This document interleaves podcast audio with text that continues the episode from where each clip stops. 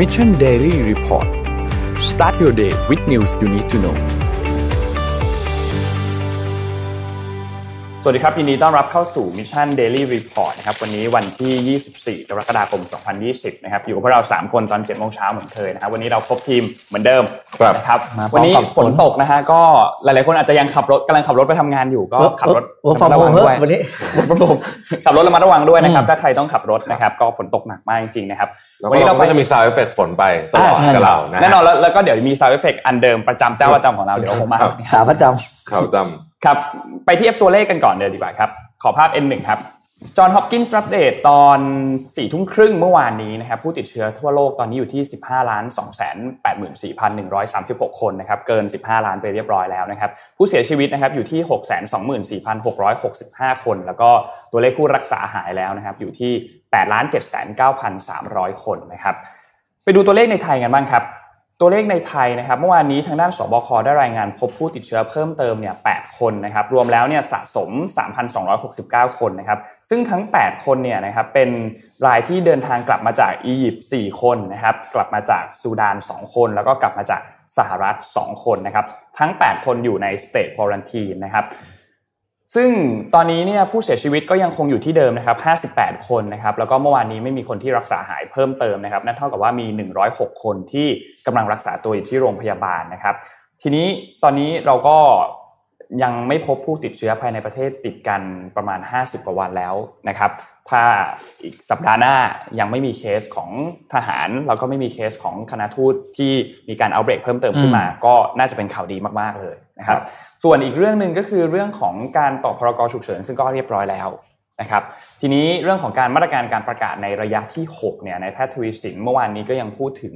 ว่าเดี๋ยวเดี๋ยวคงมีการประกาศแบบอืมเต็มอัตรามาอีกทีหนึ่งซึ่งคิดว่าสัปดาห์หน้าน่าจะมีการสรุปให้ฟังนะครับำครับส่วนชีวิตการใช้ชีวิตก็ยังคงเหมือนเดิมนะครับก็ยังคงต้องใส่หน้ากากอนามัยแล้วก็ทำโซเชียลดิส a ทนซิ่งนิดนึงก็เพื่อความปลอดภัยไว้ก่อนนะครับครับเชื้อยังไม่ได้หายไปนะครับอะ เรามาดูเอ่อ stat นิดนึงนะครับ วันนี้นะฮะขอขอ stat ขึ้นเลยนะครับอ่านะฮะวันนี้เป็นรายชื่อของวัคซีนต่างๆนะครับ ที่เคยเกิดขึ้นในศตวรรษที่ 20 นะฮะว่า ผมผมไม่ไม่ต้องสนใจโลกมากดูข้างขวานะฮะอยากเห็นนะว่ามันอ่าเปอร์เซ็นต์ decrease อะมันเยอะมากคือวัคซีนเนี่ยมันจะทำให้แบบโรคเนี่ยหายไปเกือบหมดเลยอืมอ่าในที่สุดแล้วภาพถัดไปนะครับเอ่ออันนี้คือ วัคซีนที่มีใช้เยอะที่สุดอยู่ตอนนี้นะฮะก็ตามนี้เลยนะฮะครับ ถัดไปนะฮะขอไปเร็วๆนะครับเอ่ออันนี้เมื่อวานมีคนถามเข้ามาใน inbox บอกว่าอยากให้อยากให้พูดหน่อยว่าไอ้ตลาด NASDAQ เนี่ยมันมีบริษัทแบบทำนองไหนบ้างผม แต่ผมเจอรูปนี้ผมว่าน่าสนใจดี คือใน N น s d a q เนี่ยนะฮะครึ่งหนึ่งอะเนี่ยเนี่ยครึ่งหนึ่งอะประมาณนะฮะอยู่กับหก บริษัทนี้ก็คือ Apple Microsoft Amazon Alphabet Facebook แล้วก็ Tesla ที่ว่าใหญ่ๆนี่ยังเป็นแค่ติ่งๆ นิดเดียวเองนะอืมเออเห็นไหมฮะว่าขนาดเอ่อ market cap นี่ต่างกันเยอะมากเอิ่มภาพถัดไปครับ อันนี้เป็นตัวเลขประมาณการ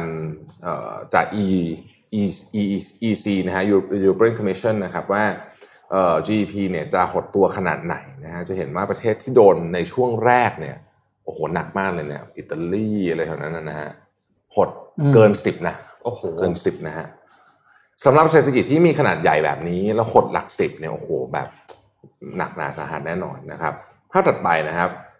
อันนี้ก็ให้ดูแยกเป็นรายประเทศนิดหนึ่งว่ามันใครที่น่าจะหนักที่สุดนะครับ ตอนนี้จากตัวเลขประมาณการเนี่ยอังกฤษเนี่ยน่าจะหนักที่สุดรองลงมาด้วยฝรั่งเศสอิตาลีแล้วก็สเปนนะครับ รัสเซียเองก็ไม่ไม่ไม่น้อยนะฮะลบแปดนะครับ แคนาดาที่ว่า จริงๆแคนาดาเนี่ยเศรษฐกิจแคนาดาเองก่อนหน้านี้ก็มาดูไม่ที่จะมีปัญหาอะไรนะฮะแต่ก็ลบลบแปดติดหนักพอสมควรนะครับ แล้วก็ไล่ไปเรื่อยๆนะฮะภาพถัดไปครับ อันนี้เป็นการกระจายได้ในประเทศจีน ผมอยากให้ดูครับว่าเอ่อ top quartile กับ bottom top quartile คือคือเอ่อสีเขียวนะฮะ bottom คือสีเหลืองนะฮะ top quartile กับ bottom quartile เนี่ยจะเห็นว่า top เนี่ย เพิ่มขึ้นคือคือเพิ่มทั้งสองนะฮะอ่าแต่สีเขียวเพิ่มขึ้นเยอะเร็วกว่าเยอะเลยเห็นไหมฮะอันนี้ก็จะเกิดไอ้ปัญหาเนี้ยก็จะเกิดคล้ายๆกับหลายประเทศก็คือเรื่องของความไม่เท่าเทียมของรายได้อืมนะฮะก็จะนำมาซึ่งอีกหลาย ๆ เรื่องนะครับ อันนี้เป็นข้อมูลจาก Wall Street Journal นะครับ ภาพสุดท้ายครับ เป็นภาพที่ผมชอบมากในวันนี้นะฮะ password ที่ popular ที่สุดนะฮะในปี 2018-2019 นะครับ อันที่เรามาดูนี้กันไหมเอาเอาเรามาคิดกันเออเออเราเออค่อยๆไปแงะกันทีละอันนะฮะเอออันที่หนึ่งก็คือหนึ่งสองสามสี่ห้าหกแล้วก็ asterisk แล้วแล้วแล้วเขาออก variation ก็คืออ๋อตระกูลเนี้อะไรยก็สักอย่างหมุนๆไปหมุนมาเนี่ยนะฮะอืมอันที่สองก็คือ qwerty นะฮะก็คือคีย์มือคีย์บอร์ดไปเลยนะฮะอ่าอันที่สามคือคำว่า password ครับอันนี้คนคนคิดจะบอกว่าโอ้โหนี่เป็นการอะไรนะซ้อนซ้อนนะฮะ Inception อ่า inception inception ไม่มีใครคิดออกแน่นะฮะแล้วก็เป็นอันดับอันดับสามนะฮะ อันดับสี่ก็คือ I love you นะครับอืมอันดับห้าคือเนี่ยหนึ่งหกตัวนะฮะ อันดับหกหนึ่งสองสามหนึ่งสามเจ็ด A B C หนึ่งสองสามอะไรอย่างเงี้ยนะโอ้โหเหรอเดี๋ยวตั้งนะตั้ง password เอ้ยยังมีคนตั้งอย่างนี้อีกเหรอไม่ไอ้นี่เลยนะเอ้ยนี่ป๊อปปูล่านี่เออระดับโลกนะครับระดับโลก appearing นะฮะ in leaks เลยนะแบบเขาบอกเลยว่ามันไอเนี่ยอ๋อ นี่คือเออมันเวลามันหลุดออกมาเนาะ อืม อ่านั่นคือข้อคนที่ตั้งแบบนี้จะหลุดง่ายไง ใช่ไอ้หนึ่งของเราเสียหกเนี่ยหลุดง่ายสุด ต้องระวัง ผมขออนุญาตทุกท่านเริ่มต้นข่าววันนี้ด้วยข่าวที่ผมเพิ่งเห็นเมื่อกี้ เมื่อกี้คือมเมื่อกี้จริง ๆทำให้ผมมาช้าไปนิดนึงเนี่ยนะครับ ขอภาพทีหนึ่งขึ้นมาหน่อยฮะคืออันนี้เป็นภาพข่าวจาก CNN นะครับ แล้วก็ผมต้องขอขออนุญาตอย่างนี้ก่อนนะฮะคือ ผมยังไม่ยังไม่ได้มีโอกาสเช็คแหล่งข่าวอื่นนะครับ แล้วก็ยังไม่เห็นข่าวในประเทศไทยคือเท่าที่ผมเปิดดูมีมีเวลาถ่ายวิดีโอวันห้านาทีนะครับอืมข่าวจาก CNN นะฮะอัปเดตเมื่อเออเวลาที่ ไทยคือ4ี่ทุ่ม53นาทีเมื่อคืนนี้ลงในเว็บข่าว CNN เนี่ยนะครับ บอกว่า all charges drop against Red Bull Air นะฮะ accused of death of police officer นะครับ ก็คือข้อหาทั้งหมดนะครับอืมถูกยกฟ้องนะครับ โดยอายการนะครับ ในเนื้อข่าวเนี่ยนะครับเขาพูดถึงอย่างนี้ ผมขออนุญาตอ่านนะผมกลัวว่ามันจะเดี๋ยวมันจะอืมมันจะเดี๋ยวเดี๋ยวจะหาว่าเราทำเฟกนิวส์อะไรอย่างเงี้ยนะครับ เอ่อ Colonel สัมพันธ์หลวง สัจกุลนะครับของ Royal Thai Police ของสำนักงานตำรวจแห่งชาติเนี่ยบอกกับ CNN ว่า เราได้รับการบอกจากสำนักงานอายการสูงสุดนะฮะว่าตอนนี้เนี่ยเเขาได้ตัดสินใจแล้วว่าจะไม่ส่งฟ้องคุณวรวุฒิอยู่วิทยาอยู่วิทยานะครับ ตั้งแต่วันที่ฟังวันที่ดีๆนะครับ 12 มิถุนาคือเดือนเศษๆแล้วนะฮะเเพราะฉะนั้นก็ได้แจ้งกับกับคุณ วรยุทธ์ไปนะครับว่าจะถอนหมายจับทั้งหมดนะฮะแล้วในนี้เนี่ยนะฮะในข้อมูลจาก CNN เนี่ยนะครับ เขียนไว้เลยบอกว่าเอ่อ National Police Commissioner has not object the decision National National National Police Commissioner ก็คือสำนักงานตำรวจผู้บัญชาการตำรวจแห่งชาติอืมนะครับ ไม่ได้คัดค้านเอ่ออการตัดสินใจของอายการครั้งนี้นะครับ แล้วก็เพราะฉะนั้นหมายจับอืมทั้งหมดเนี่ย ก็อยู่ในกระบวนการที่จะถูกถอนนะฮะอืมผมเช็คตัวผมเช็คหลายอย่างเลยนะฮะเช็คพิมพ์ก่อนว่าเว็บไซต์มัน CNN จริงจริงเปล่านะฮะอืมก็เข้าไปดูแล้วก็เป็น CNN จริง ๆ นะครับเดี๋ยวผมแปะแปะเว็บไว้ให้ในอ่า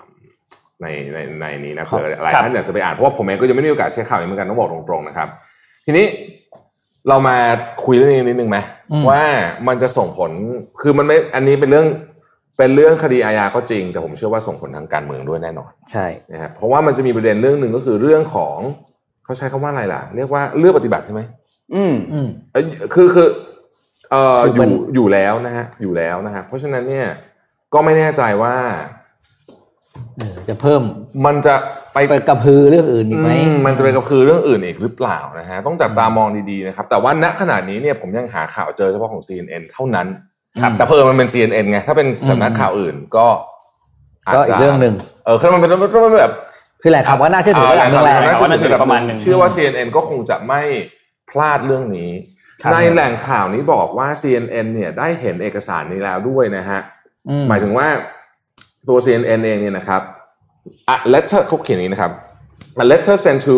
คุณอยู่วิทยา at his คือ CNN เขาใช้นามสกุลใช่ไหม at his home in Bangkok by Tong Law Police Station and seen by CNN นะฮะอ๋อ says that นี่แหละอืมอายการสุเอ่อเอ่อไอสำนักงานอัยการเนี่ยเอ่อไม่ไม่ไม่ไม่เขาเรียกว่าอะไรนะไม่ดำเนินดรอคปดีข้อต่อหาทั้งหมดอืไม่ดำเนินไม่ดำเนินคดีต่อแล้วนะฮะแต่เราก็ต้องมาดูว่าคดีอะไรนะมีหลายคดีอยู่อืมนะฮะแต่ว่าถ้าเกิดเขียนแบบนี้เนี่ยสำนักข่าวถ้าเขียนแบบนี้เนี่ยเข้าใจว่าหมายถึงคดีทั้งหมดเลยนะอืมเขาเขียน all charge ไงอ่าเขาเขียน all charge นะครับนะครับก็ติดตามกันต่อไปนะฮะอืมเดี๋ยวถ้ามีอะไรเราจะรายงานครับ ครับนนท์มีตัวเลขอันหนึ่งที่ปกติเราจะรายงานทุกสัปดาห์อืมแต่ว่าเราไม่ได้รายงานมาหลายสัปดาห์แล้วเพราะว่าตัวเลขมันก็ลดลงมาต่อเนื่องก็คือตัวเลขของ jobless claim นะครับอืมทีนี้ประเด็นมันเป็นอย่างนี้ เราขอภาพ N6 ขึ้นมาครับ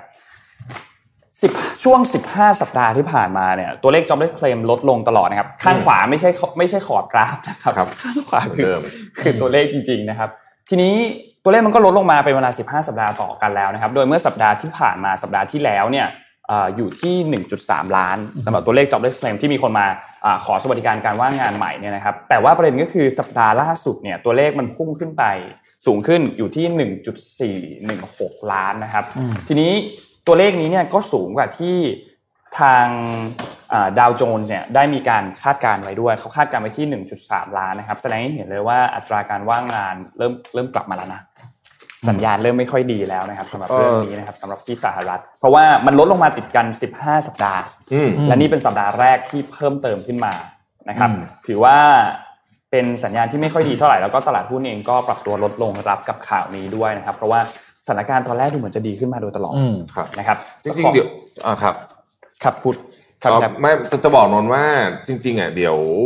เดี๋ยวจะเล่าเรื่องนี้ให้ฟังต่อว่าเพราะว่ามันมีสาเหตุมาจากว่าโควิด มันมาทำให้เกิดการปิด คล้ายๆกับปิดอีกอีกอะไรรอบบางอย่างอีกรอบหนึ่งในหลายๆเมืองนะครับโอเคการจ้างงานที่กลับมาจากอย่างในฟลอริดาอย่างเงี้ยซึ่งครับตอนแรกเขากลับมาเปิดลงเปิดร้านแล้วเนี่ยการจ้างงานกลับมาเร็วเนี่ยตอนเนี้ยก็ต้องกลับไปปิดอีกครั้งหนึ่งนะครับก่อนจะเข้าหัวข้อข่าวประจำวันของเราผมขออนุญาตเอ่อสรุปหัวข้อข่าวทั่วโลกนิดให้ฟังสักนิดหนึ่งนะครับในดีเลยรอบครับ24 ชั่วโมงที่ผ่านมาเกิดอะไรขึ้นบ้างในทั่วโลกนะครับเมื่อวานนี้เป็นวันที่กรุงโตเกียวนะครับมีผู้ติดเชื้อ 360 คนนะครับเกิน 300 คนเป็นครั้งแรกนะฮะซึ่ง น่าเป็นห่วงมากๆ ต้องบอกแบบนี้นะครับเพราะว่าตอนนี้เนี่ยกำลังเพิ่มขึ้นอย่างมีนัยสำคัญตลอดนะครับ เมื่อวานนี้ที่อินเดียนะครับ ตัวเลขผู้ติดเชื้อรายวันทำลายสถิติอีกแล้วนะฮะนนท์กับพี่ปิ๊กเราพูดคำว่าทำลายสถิติเนี่ยมาตลอดเวลาอ่าหลายวันแล้วนะครับเอ่อเมื่อวานนี้มีผู้ติดเชื้อเพิ่มขึ้น 45,720 คนนะครับ และมีผู้เสียชีวิต 1,129 คนนะฮะอืมอินเดียตอนนี้ ตัวเลขผู้ติดเชื้อรวมเนี่ยอยู่ที่1ล้าน2แสน30,000คนนะฮะและเสียชีวิตเกือบเกือบ30,000คนแล้วนะครับ ที่ไต้หวันครับไต้หวันกำลังจะออกแพ็กเกจกระตุ้นเศรษฐกิจรอบที่2นะครับมูลค่าประมาณสักเอ่อพันล้านเหรียญสหรัฐนะครับ ที่รัฐแคลิฟอร์เนียแคลิฟอร์เนียคือตัวเลขผู้ติดเชื้อก่อนหน้านี้เนี่ยนะครับต้องบอกว่านิวยอร์กเนี่ยถึงแม้ว่าตอนนี้เนี่ยจะดีขึ้นแล้วเนี่ยแต่เขายังคง เป็นสถิติอยู่นะฮะเพราะว่าเยอะมากจริง ๆ ตอนที่นิวยอร์กหนักๆแต่ว่ารัฐแคลิฟอร์เนียเมื่อวานนี้เนี่ยได้แซงนิวยอร์กไปแล้วนะครับอืมข้อมูลจากรอยเตอร์สเนี่ยบอกเราว่าอ่ารัฐแคลิฟอร์เนียเมื่อวานนี้เนี่ยนะครับมีตัวเลขผู้ติดเชื้อเพิ่มขึ้นถึง 12,112 คนนะครับเป็นสถิติอีกแล้วนะครับของแคลิฟอร์เนียนะฮะตั้งแต่เริ่มมีโควิด -19 เลยทีเดียวนะครับ แล้วก็ผู้เสียชีวิต ของแคลิฟอร์เนียเมื่อวานนี้ 159 คนเป็นสถิติอีกเช่นกันนะฮะออสเตรเลียครับเอ่อผมก็เพิ่งทราบมาตอนเริ่มอ่านข่าวที่นี่แหละว่าออสเตรเลียเนี่ยเป็นประเทศที่เรียกว่าเศรษฐกิจเนี่ยไม่มีการถดถอยติดต่อกันมา 30 ปีแล้วนะครับอ่านะครับอืมสามสิบกว่าใช่ปีใช่แล้วเลยนะฮะใช่มันเศรษฐกิจก็ค่อนข้างดีนะครับเอมออสเตรเลียเนี่ยเอ่อจะ มีงบประมาณขาดดุลเป็นครั้งแรก ตั้งแต่สงครามโลกครั้งที่สองปีนี้เหตุผลจากโควิดนะฮะเมื่อวานนี้ที่รัฐวิกตอเรียเนี่ยมีเคสเพิ่มใหม่ 403 เคสนะฮะก็ยังเยอะอยู่นะครับ เกาหลีใต้ก็เหมือนกันนะฮะเกาหลีใต้เนี่ยจะเข้าสู่สภาวะเศรษฐกิจถดถอยเนี่ยครั้งแรกในรอบ 17 ปีหลังจาก GDP ไตรมาส 2 ตกลงไป 3.3%นะครับ ก็ยังคงหนักหนาสาหัสอยู่ครับ คนที่ดูแล้วเขาบอกว่าเป็นเป็นคนที่สามารถแบบออกมาไม่เหมือนคนอื่นได้ที่สุดเลยเนี่ยคือเทสลาครับเทสลาเนี่ยนักเอ่อนักวิเคราะห์คิดว่าเทสลาไม่น่าจะกำไรแต่มาสนี้กำไรติดต่อกันสี่ไตรมาสแล้วนะครับ ซึ่งอืมโอ้โหลูกพี่นี่คือฟอร์ม top form จริง ๆ นะฮะต้องบอกอย่างนี้นะฮะแล้วก็ตอนนี้เนี่ยเทสลาเนี่ย แม้ว่ารายได้จะลดลงเล็กน้อยนะครับแต่ก็ยังเยอะกว่าตัวเลขประมาณการของนักวิเคราะห์จาก Wall Street เนี่ยเยอะมาก คือตัวเลขของ Tesla เอ่อที่เป็นรายได้เนี่ยนะครับไตรมาสที่ผ่านมาเนี่ยประมาณ 6,000 ล้านนะฮะเขาคาดการณ์ไว้แค่ 5,200 ล้านนะฮะเพราะฉะนั้นก็อืมแน่นอนว่าเชื่อว่าเดี๋ยวจะเห็นเห็นหุ้นวิ่งอีกอีกเยอะเทสลานะครับอืม ตอนนี้นะครับ Republic เดี๋ยวก่อนก่อนจะเล่าเรื่องนี้เดี๋ยวให้นนเล่าเสริมนะครับ Republican เนี่ยกับทำเนียบขาวเนี่ยคุยกันเรื่องของการให้ employment benefit เป็น package แบบเล็กๆ ซึ่งนั่นหมายความว่าโอกาสที่ package ใหญ่ที่ Democrat เสนออยู่ตอนนี้ที่อยู่ในสภาของเกรสเนี่ยนะครับ package มูลค่า3ล้านล้านเนี่ยนะฮะอาจจะไม่ผ่านอาจจะผ่านคอนเกรสอาจจะไม่ผ่านsenator นะครับบราซิลนะฮะโบลโซนาโรครับ ตรวจโควิด รอบที่สามแล้วสามแล้วใช่ไหมรอบที่สามแล้วครับยังยัง positive อยู่ยังใช่ครับนะฮะก็ก็เป็นห่วงแกเหมือนกันนะอันนี้พูดจริงนะฮะรอบที่สามแล้วนะครับ ยัง positive อยู่นะครับ รัฐบาลสหรัฐเนี่ยจะจ่ายเงินให้กับบริษัทยาไฟเซอร์นะครับ เกือบเกือบสองพันล้านนะฮะเพื่อที่จะอ่าซื้อเอ่อวัคซีนประมาณ 100 ล้านโดส และมี option ให้ซื้ออีก 500 ล้านโดสอืมนะครับ มิตซูบิชิมอเตอร์สกำลังพิจารณาจะปิดโรงงานโรงงานหนึ่ง ซึ่งเป็นโรงงานที่ค่อนข้างสำคัญนะครับ แล้วก็กำลังทำแผนที่จะปิดภายใน 3 ปีต่อจากนี้นะครับ ที่ฟิลิปปินส์ครับเมื่อวานนี้มีผู้เสียชีวิตจากโควิด -19 เพิ่มขึ้น 6 คนนะครับ แล้วมีเคส 1,594 เคส อินโดนีเซีย 1,882 เคสนะครับ อินโดนีเซียกำลังจะแตะ 1 0 0 0 0 0 คนแล้ว ส่วนฟิลิปปินส์เนี่ย72,000 คนนะฮะ ผมขอเล่าท่านฟังอีกครั้งหนึงว่าโควิดที่ดูเหมือนกับจะ เบาลงไปเมื่อสักสองสามสัปดาห์ที่ผ่านมาเนาะนนท์ใช่ไหมเรารู้สึกว่ามันเบาไปนิดนึงใช่ไหมฮะใช่กลับมาหนักรุนแล้วแรครังบดุเดือดอีกแล้วนะครับ ตอนนี้ทั่วโลกเลยนะฮะต้องระวังมากๆในประเทศไทยก็ต้องระวังนะฮะอะไม่เบาแน่นอน อืมเชิญฮะครับนนท์ขอไปที่ข่าวหนึ่งก่อนเมื่อวานนี้เนี่ยนนท์พูดถึงเรื่องหนึ่งก็คือเรื่องของอังกฤษและก็รัสเซียนะครับคือมันมีประเด็นอันหนึ่งขึ้นมาตอนนั้นเนี่ยคือจำจำตอนการเลือกตั้งของที่สหรัฐได้ใช่ไหมครับในปี 2016 ตอนนั้นก็มีประเด็นขึ้นมาว่า รัสเซียเนี่ยมีการแทรกแซงการเลือกตั้งของสหรัฐที่มีประเด็นขึ้นมาตอนนั้นนะครับ ทีนี้อันนี้เกิดขึ้นที่อังกฤษครับคณะกรรมการด้านข่าวกรอง และความมั่นคงของสภาผู้แทนราษฎรของสหราชอาณาจักรเลยครับหรือว่า ISC นะครับ Intelligence and Security Committee นะครับเขาได้มีการเปิดเผยรายงานฉบับหนึ่งนะครับรายงานฉบับนี้เนี่ยเปิดเผยในวันที่ 21 กรกฎาคมที่ผ่านมานะครับ โดยรายงานฉบับนี้เนี่ยมีการพูดถึงว่ารัสเซียเนี่ยมีการ แทรกแซงทางการเมืองของสหราชอาณาจักรนะครับครับแล้วก็กลับและมันมีประเด็นอันหนึ่งก็คือ รัฐบาลของสหราชอาณาจักรเนี่ยหลีกเลี่ยงที่จะไม่ตรวจสอบเกี่ยวกับเรื่องนี้ด้วย เหมือนเป็นเผือกร้อนอะอืมเป็นเผือกร้อนนะครับ คือเขาบอกว่าปัญหานี้เนี่ยไม่มีหน่วยงานเลย ไม่มีหน่วยงานใดเลย ที่พยายามที่จะเข้าไปตรวจสอบเข้าไปแก้ไขนะครับ คุณส t ู a r t โฮซี่นะครับซึ่งเป็นสมาชิกของ ISC เนี่ยเขาบอกว่าไม่มีใครเลยในรัฐบาลนี้ที่พยายามที่จะเข้าไป ตรวจสอบประเด็นนี้ หรือว่าอยากรู้ว่ารัสเซียเนี่ยมีการแทรกแซงเกี่ยวกับเรื่องของการทำประชามติ Brexit ในปี 2016 หรือเปล่าอืมนะครับ แล้วก็ประเด็นนี้เนี่ยคือในตัวรายงานข่าวอันนี้เนี่ยนะครับมันมีข้อมูลที่ค่อนข้างเป็นความลับเยอะมากครับแล้วก็ข้อมูลอะไรหลาย ๆ อย่างเนี่ยก็ไม่ได้ถูกตีพิมพ์ออกมาแบบจัดเต็มอะเพราะว่าอืมทาง ISC เองก็กลัวว่ารัสเซียเนี่ยจะนำเรื่องนี้เนี่ยไปเป็นการโจมตีไปไปโจมตีเกี่ยวกับเรื่องของประเด็นความมั่นคงของชาติด้วยนะครับอืมทีนี้ เขาก็เลยออกมาเรียกร้องว่าให้เดี๋ยวมีเดี๋ยวรัฐบาลต้องมีการคุณต้องมีการตรวจสอบเรื่องนี้นะ เพราะว่ารายงานฉบับนี้เนี่ยไม่ได้เพิ่งทำเสร็จนะครับครับทำเสร็จมาแล้วเนี่ยประมาณปีครึ่งแล้วนะโอ้ครับทำเสร็จมาปีครึ่งแล้วนะครับ แต่ว่าเพิ่งมีการเผยแพร่ในวันที่ 21 กรกฎาคมที่ผ่านมานะครับ ประเด็นก็คือนายเควินโจนเนี่ยซึ่งเป็นหนึ่งในสมาชิกของ ISC เนี่ยนะครับเขาบอกว่าเหตุผลที่รายงานไม่ได้มีการเผยแพร่เร็วก่อนไม่ได้มีการเผยแพร่มาก่อนหน้านี้เนี่ยเพราะว่า นายกรัฐมนตรีบริสจอนสันไม่ยอมลงนามอืมตัวนี้เพื่อที่โดยให้เหตุผลว่าไม่มีเหตุผลที่จะอ่า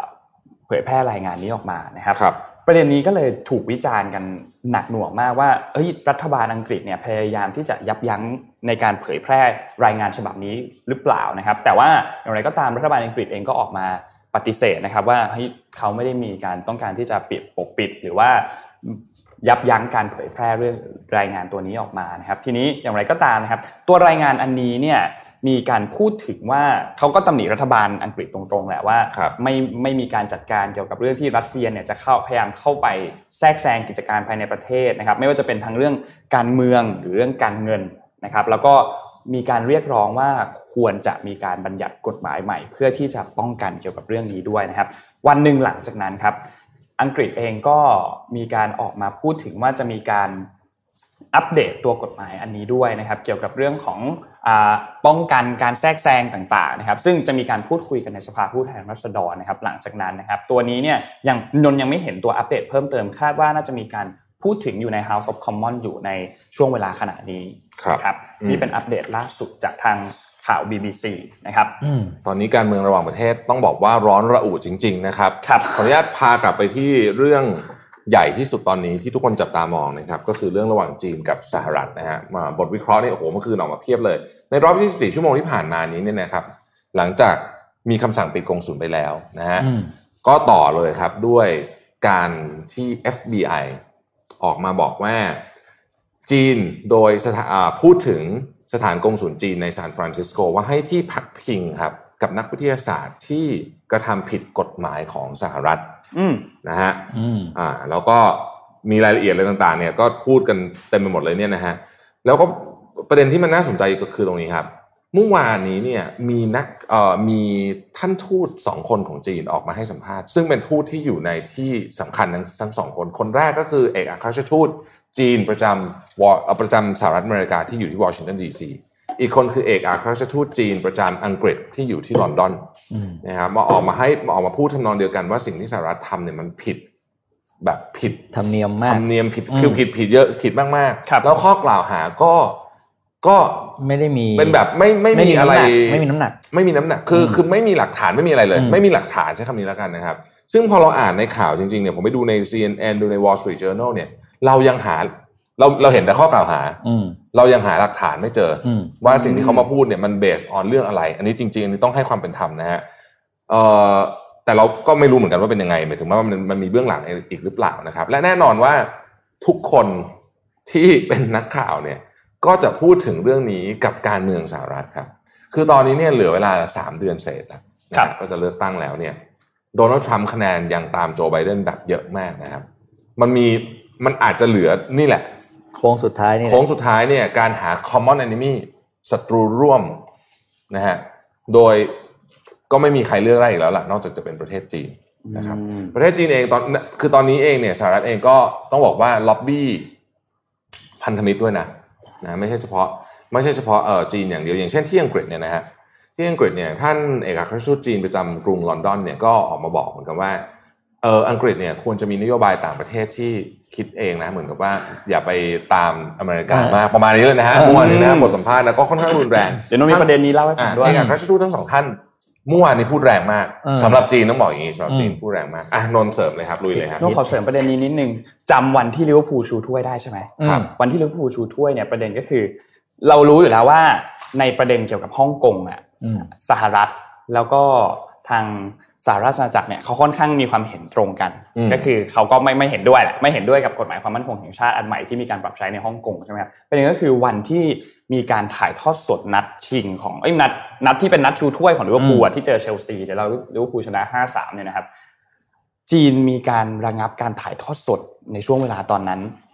ของนัดโอ้เหรออ่าใช่ระงับระงับการถ่ายทอดสดนะครับ ซึ่งอยู่ดีๆก็มีการระงับการถ่ายทอดสดขึ้นมา แน่นอนว่าแฟนลิเวอร์พูลในจีนคงไม่ค่อยพอใจเท่าไหร่อะแต่ว่าเซ็งอะเรื่องนี้เนี่ยเป็นประเด็นที่เกิดขึ้นในช่วงเวลาเดียวกันนะครับ เพราะมีการตอบโต้ทันทีเลยหลังจากที่สหราชอาณาจักรเนี่ยออกมา ไม่ว่าจะเป็นออกมาพูดถึงว่าจะอ่าลดการใช้หัวเว่ยอุปกรณ์ของหัวเว่ยประเด็นเกี่ยวกับฮ่องกงก็คือตัววีซ่า BNO นะครับอืมแล้วก็มีประเด็นอื่นๆอีกเหมือนกันที่เป็นเรื่องความขัดแย้งต่างๆ ทางการเมืองตอนนี้นะครับ ก็เลยออกมาตอบโต้ด้วยการระงับการถ่ายทอดสดโอ้โหด้วย ซึ่งเป็นประเด็นที่แบบละเอียดอ่อนเหมือนกันนะอืมถึงพูดถึงพูดถึงคือมันเป็นกีฬาแต่มันก็เป็นประเด็นละเอียดอ่อนเพราะว่า 30 ปีอะเพราะปกติกีฬาเนี่ยจะถูกดึงออกจากเรื่องทุกสิ่งอยู่แล้วอ่าโลกโลกมันถึงมีโอลิมปิกไงอืมอ่าเพราะว่าเป็นที่ที่บอกทุกคนสามารถอยู่ร่วมกันได้คือเรื่องหนึ่งนี่แหละคือเรื่องกีฬาครับอะดูที่อังกฤษนิดนึงนะครับ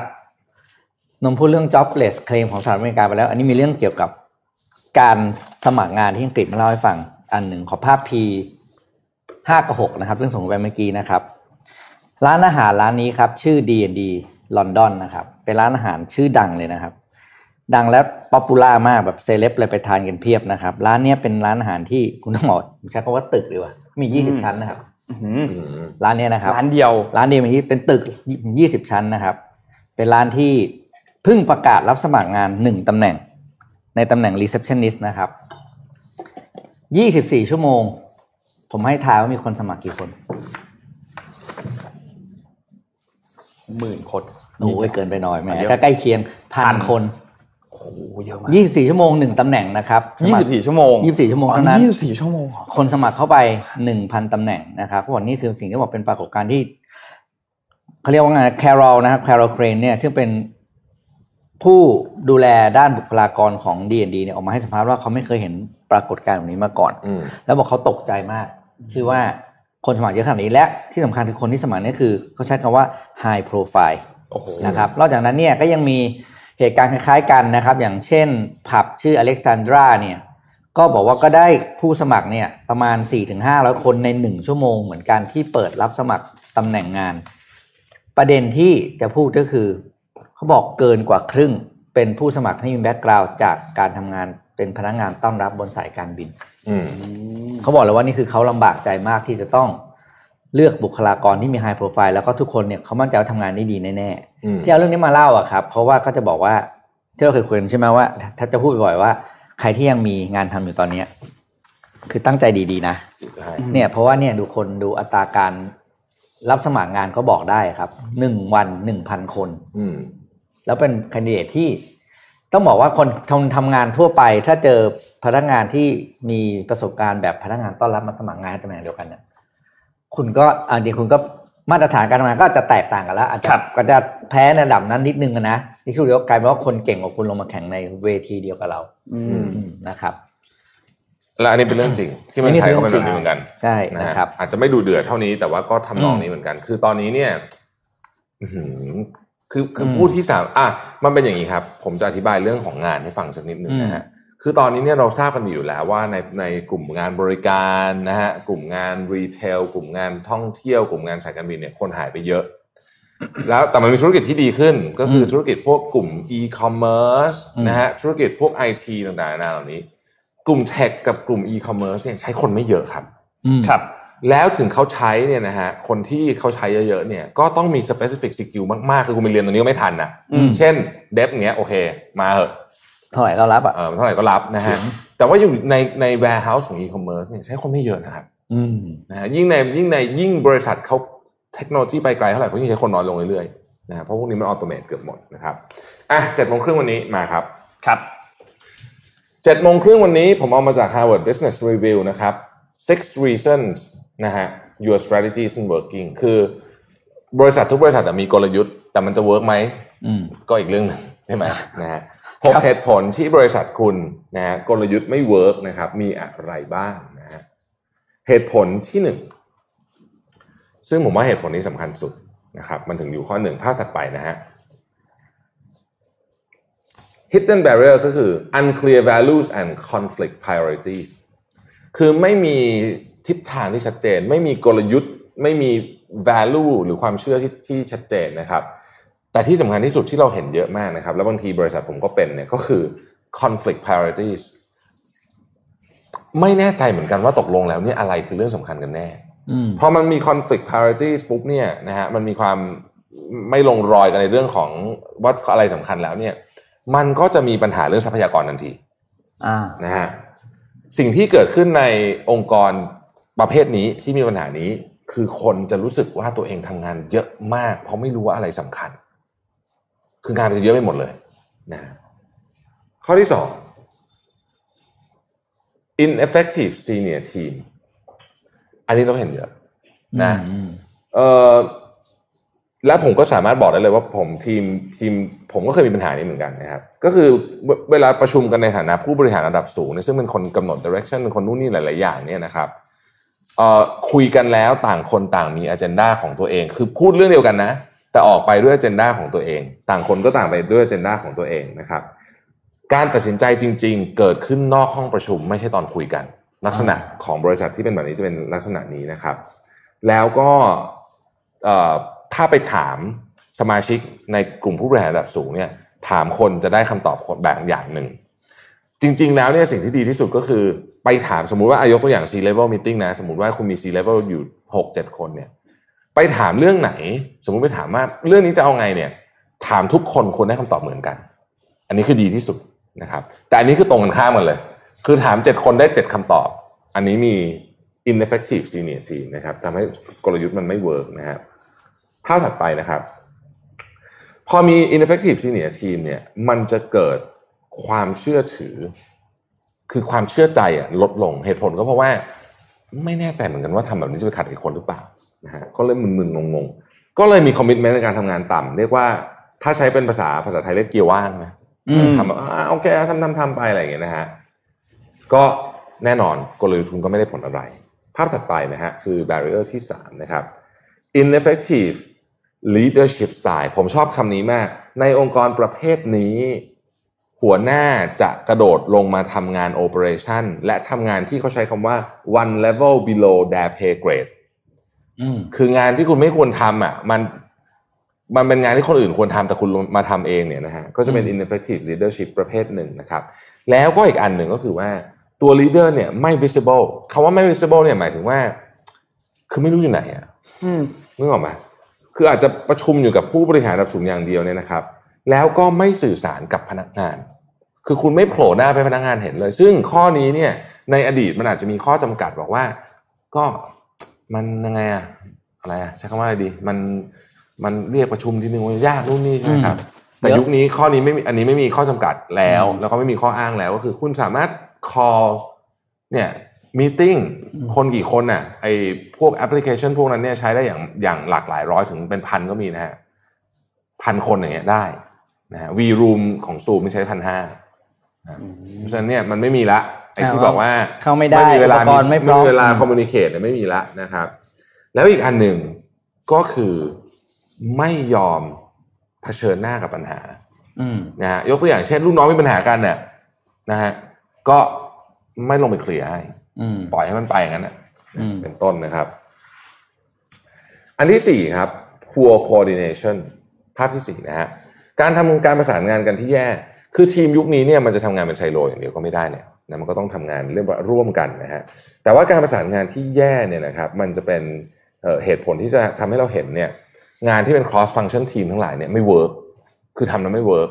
เหมือนกับว่าโอเคเราตั้งทีมขึ้นมาเป็น virtual team นะครับจะทำโปรเจกต์นี้ เสร็จแล้วมันไม่สำเร็จอืมเพราะการประสานงานมันแย่นะครับเนี่ยการอัปนระเนี้สานยเสริมนิดนึงฮะผมคิดว่า strategy เนี่ยส่วนใหญ่เวลาแต่ละ strategy ที่จะทำเนี่ย มันจะจำมันจำเป็นต้องใช้คนมากกว่าหนึ่งแผนกถูกต้อง เพราะคุณจะแก้เรื่องหนึ่งเนี่ย คุณแก้คนเดียวไม่ได้ใช่ อันนั้นมันถ้าแก้เรื่องนั้นแผนกคนเดียวมันมันมันไม่ใช่ strategy ไงครับอืมเพราะฉะนั้นเนี่ยถ้าคุณเนี่ยมีปัญหาเรื่องการร่วมมือทำงานร่วมมือกับคนแผนกอื่นเนี่ย strategy มันถึงไม่เกิด ใช่อืมหนึ่งในเหตุผลที่การ coordinate ไม่ดีเนี่ยนะครับ ก็คือ เอ่อเรื่องตำแหน่งเรื่องความรับผิดชอบ เรื่องของกระบวนการการตัดสินใจเนี่ย ไม่ได้ถูกกำหนดให้เคลียร์อืมคนก็จะงงนะฮะภาพถัดไปนะครับ barrier ที่ห้านะฮะ inadequate leadership development ไม่มีการพัฒนาที่คนที่ดีพอ เขาบอกว่าเวลามีงานอะไรเนี่ยนะครับ it keep coming down to the same usual suspect แปลว่า แปลว่ามันจะมีอย่างนี้อืมคนเนี้ย นายชอบรู้ว่าทำงานได้ดี ใส่เสื้อตัวนี้เลย อะไรอะไรก็กูนี่เลย ใส่นี่เลยคือ อย่างนี้เลยคือ เอาเอาเอางานนี้ให้คนนี้ไปอ่าเอามีงานไปเอาไอ้นี่ไปไอ้นี่ไป เหตุผลที่เป็นแบบนี้ก็เพราะว่าไม่มีการไม่มีการวางแผนในการ develop ตัวตายตัวแทน หรืออคนที่มาทำงานที่เป็น leadership เพิ่มขึ้นได้ได้ได้ขึ้นเนี่ยนะครับเอิ่มสิ่งที่เป็นในบริษัทส่วนใหญ่ แล้วเกิดขึ้นจริงๆก็คือ ทีมผู้บริหารระดับสูงเนี่ยไม่มีไม่สละเวลามาในการดูเรื่องของ leadership talent นะครับเอ่อก็มันก็เลยไม่เกิดไงอืมนะฮะแล้วก็ไอ usual suspect นั่นน่ะก็จะก็จะตายเพราะว่าทุกงานก็จะรับแม่งอ่ารับเละอย่างเดียวจริง ๆ มันจะมีแบบนี้จริงๆนะครับ คนที่ทำงานดีๆเนี่ยจะเจอเฮ้ยโปรเจกต์เนี้ยไม่ทำออเพราะว่ารู้แล้วทำมัน work เฮ้ยมันอีกโปรเจกต์มากแล้วว่าให้นี่ทำนี่ให้แหละคนเดิมเนี่ยเออนะฮะก็ไปอยู่กันไปเรื่อยๆนะครับภาพถัดไปนะครับ งาน research ที่เขาเอามาอ้างอิงในบทความของ Harvard Business Review อันนี้เนี่ยเขาบอกว่า leadership เนี่ยนะไม่ได้ผ่านกระบวนการส่วนใหญ่แล้วเนี่ยไม่ได้ผ่านกระบวนการการเรียนมาจากในห้องอะอืมแต่เป็นอืมเป็นการเรียนในการทำงานจริงทำงานจริงยังไงนะครับ เช่นคุณมีงานที่ท้าทายให้เขาทำแล้วเนี่ยไม่ใช่ปล่อยทำอย่างเดียวนะ แล้วโค้ชเขาไปด้วยระหว่างทาง leadership มันจะเกิดขึ้นจากแบบนี้นะฮะ barrier สุดท้ายนะครับ inadequate vertical communication นะฮะคืออันเนี้ยพูดง่ายๆว่าไม่มีพื้นที่สำหรับการให้คนพูดจากคนทั่วๆไป แล้วพูดขึ้นมาอืมพูดขึ้นมาผ่านเอ่อเครื่องมืออะไรก็แล้วแต่สายงานอะไรก็แล้วนะครับ แล้วก็ขึ้นมาถึงข้างบนได้ หรือมีพื้นที่แต่รู้สึกว่าโอ้โหผู้ทีมมันความเสี่ยงสูงเหลือเกินอืมมันมีนะครับบางคนบอกเอ้ยเรามีเราเปิดพื้นที่เรามี กล่องกล่องสูงนู่นนี่คุณก็มาส่งสิอะไรเงี้ยอืมแต่ว่าโหความเสี่ยงสูงมากนะฮะเอ่ออันนี้ไม่ดี เพราะฉะนั้นต้องเปลี่ยน culture ว่าที่นี่เป็น open คุณอยากพูดอะไรคุณพูดเลยอืมนะฮะโดยที่คุณจะไม่โดนเรื่องอะไรที่มันรุนแรงตามมาด้วยนะครับ ดูง่ายๆนะไอไอไอ adequate vertical communication เนี่ยกล่องบริษัทมันชอบมีกล่องใช่ไหมกล่องอ่าแสดงความคิดเห็นน่ะอืมอืมไม่เคยมีใบทิ้งไว้อะคือไม่มีอะไรหย่อนไว้เนี่ย บริษัทคุณอะเข้าสถานการณ์แบบนี้แหละ อืม อืม อืม นะฮะ วิธีการแก้หนึ่งที่ดีนะ คือโอเค อย่างผมผมก็ทำไอ้นี่เหมือนกัน ผมมีเว็บบอร์ด คนก็ไม่ใช้เหมือนกันอืมเอ่อวิธีการแก้หนึ่งที่ดีก็คือ เอาอาจจะคนข้างนอกหรือใช้ HR ก็ได้แล้วแต่เนี่ยนะครับ ไปสัมภาษณ์แบบเชิงลึกอืมอย่างเคสผมเนี่ยผมได้คุณรู้จากวงในอะมาช่วยอืมเขาสัมภาษณ์อืมนะแล้วก็บอกว่าเซฟ นะครับแล้วคุณรู้อืมตอนที่มันเล่ากลับมาเล่าให้กับทีมผู้บริหารฟังเนี่ยอืมก็ไม่ได้กลับมาเล่าแบบเป๊ะๆนะว่าแล้วใครพูดเป็นเล่าเชิงรวมๆอะอืมนึกออกไหมฮะเราก็ไม่รู้หรอกว่าใครพูดแต่ว่าเราก็รู้ส่งสัญญาณว่ามีเรื่องนี้เกิดขึ้นนะครับ คือประเด็นที่ผู้บริหารต้องรู้คือ ไม่ต้องรู้ว่าใครพูด แต่อืมให้รู้ว่าเรื่องนี้กำลังเกิดขึ้นครับ เพราะเวลาแก้มันต้องแก้ทุกคนอืมอืมภาพสุดท้ายถ้าเกิดไม่มี communication แบบนี้ communication จากข้างบนก็จะลงไปยากเหมือนกันนะครับ แล้วก็ข้อมูลที่สำคัญเนี่ย ก็จะถูกเหมือนกับถูกคิดกันขึ้นมาเองอะแผนการอืมนะในในคือมันจะมีเส้นตัดระหว่างผู้บริหารระดับสูงกับทีมงานที่เหลือนะครับ ซึ่งแน่นอนว่าไม่ดี strategy ทุกบริษัทเวลาเขียนมาเนี่ย ดีงามเสมอสำคัญตอน implement ใช่นะฮะอ่าโอเค คือเจ็ดโมงครึ่งของวันนี้ครับ อืมยอดอะไปดูเรื่องครับพี่ปิ๊ก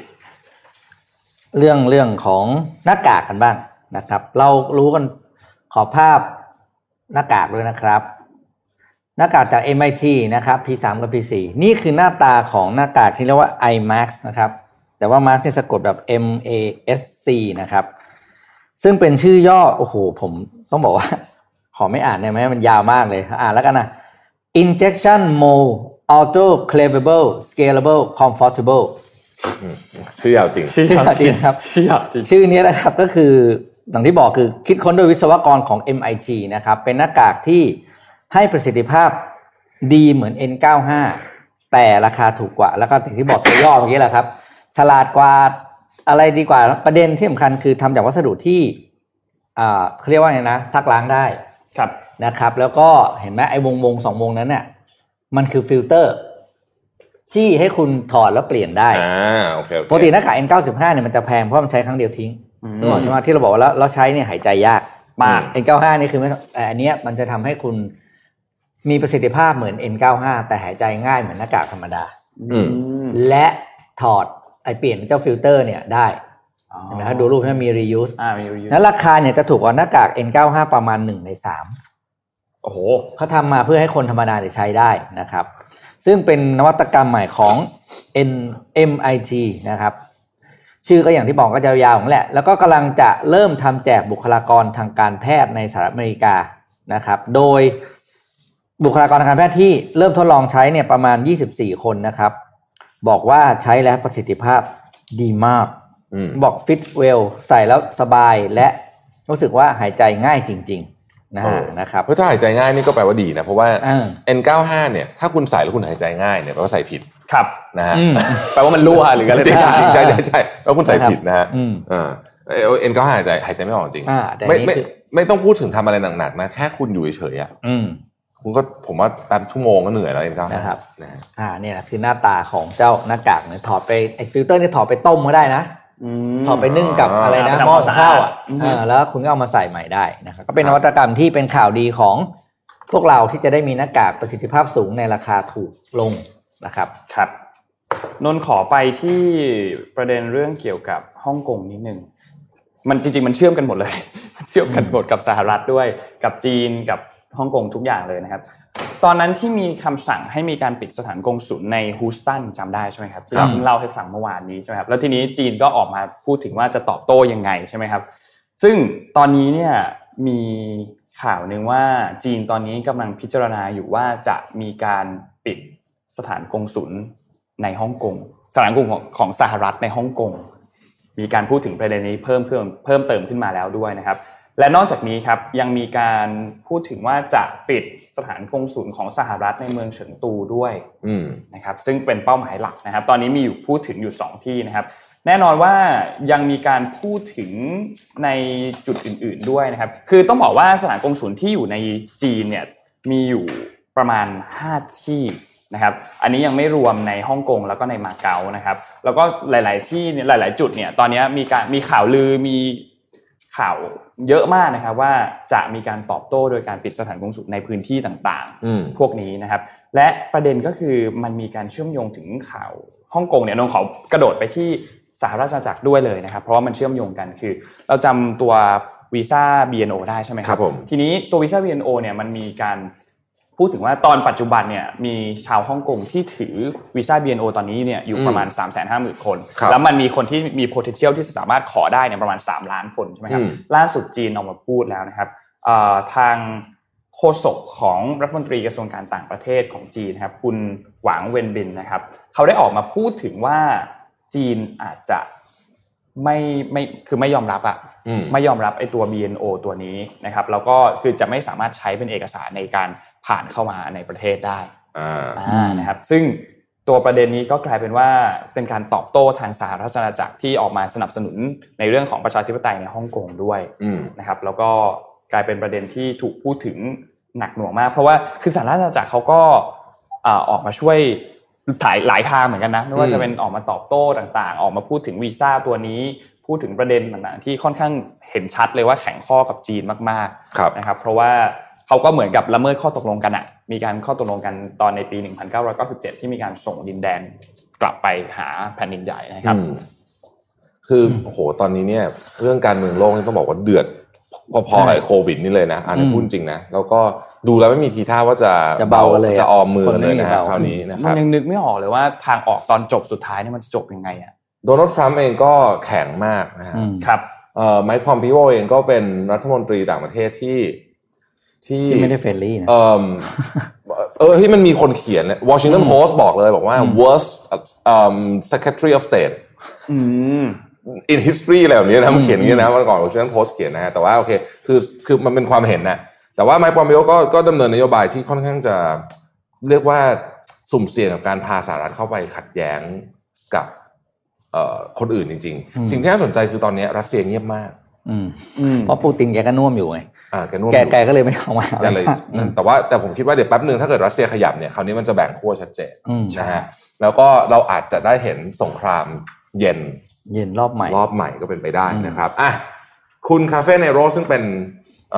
top fan ของเราเนี่ยนะครับ มาขอมาให้กำลังใจเราอยู่ทุกเช้าเนี่ยนะครับถามว่ามีเรื่อง Wirecard ไหมมีฮะอืมนะฮะมีนะฮะครับเกาะเราเกาะไม่ปล่อยครับอะเราเกาะเรื่องนี้อยู่นะครับ เรื่อง Wirecard นะครับ เมื่อวานนี้นะครับอืมอัยการสูงสุดของ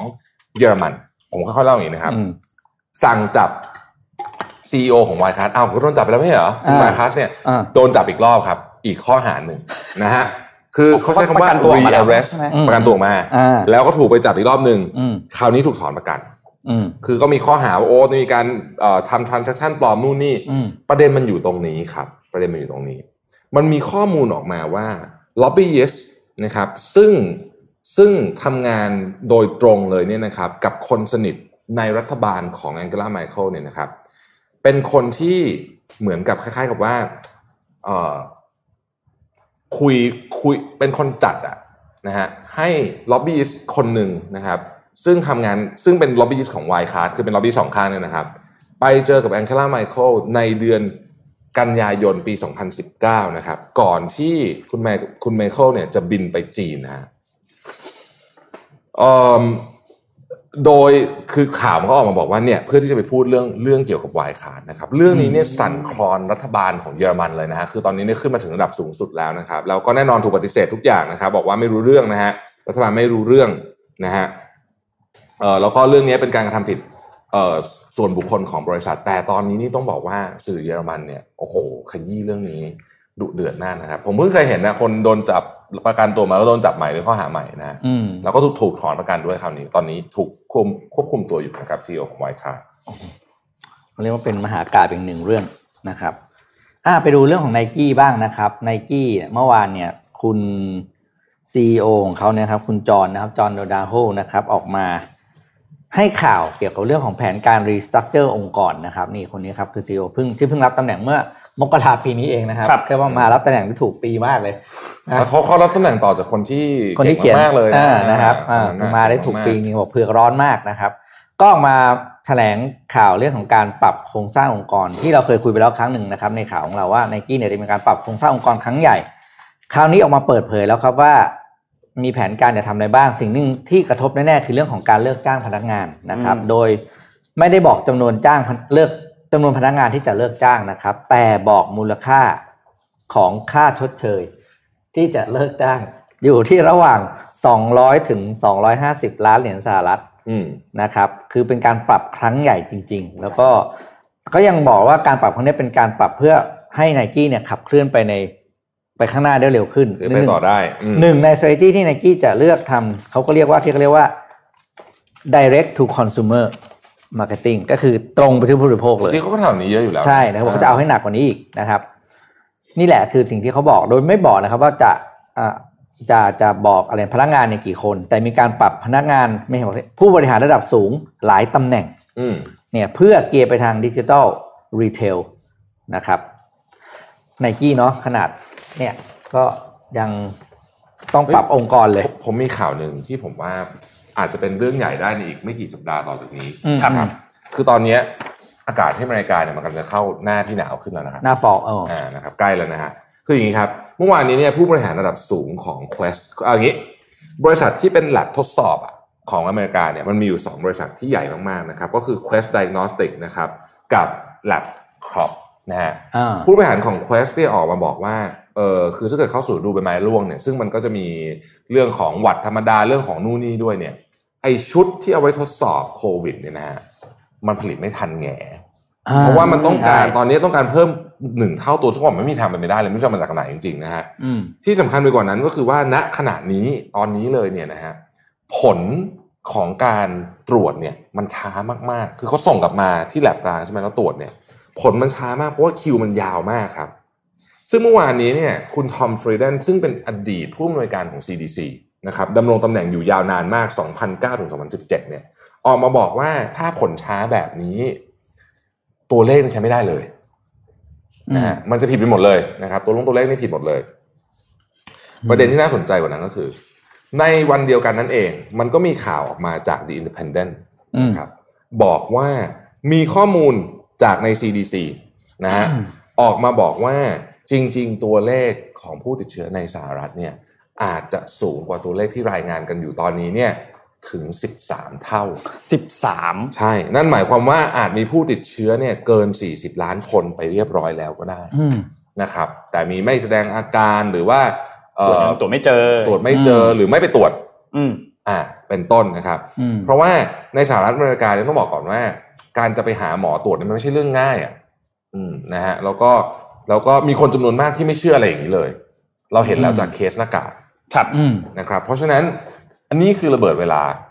ถ้าเกิดว่าเป็นแบบนี้จริง ๆ ชุดตรวจไม่พอจริง ๆ ตรวจช้าจริง ๆ แล้วตัวเลขมันกระโดดขึ้นมาอีกรอบหนึ่งเนี่ยนะฮะตอนที่มันไปตรวจเหมือนเหมือนกับพอมันพอชุดตรวจมันทันแล้วเนี่ยโอ้โหนี่เรื่องใหญ่มากเลย จริง ๆ เรื่องนี้น่าเป็นห่วงมากนะครับนนท์พี่ปิ๊กทันทีที่อากาศกลับมาหนาวในใน fall ใช่ของโลกตะวันตกใหม่เนี่ยนะครับโอ้โห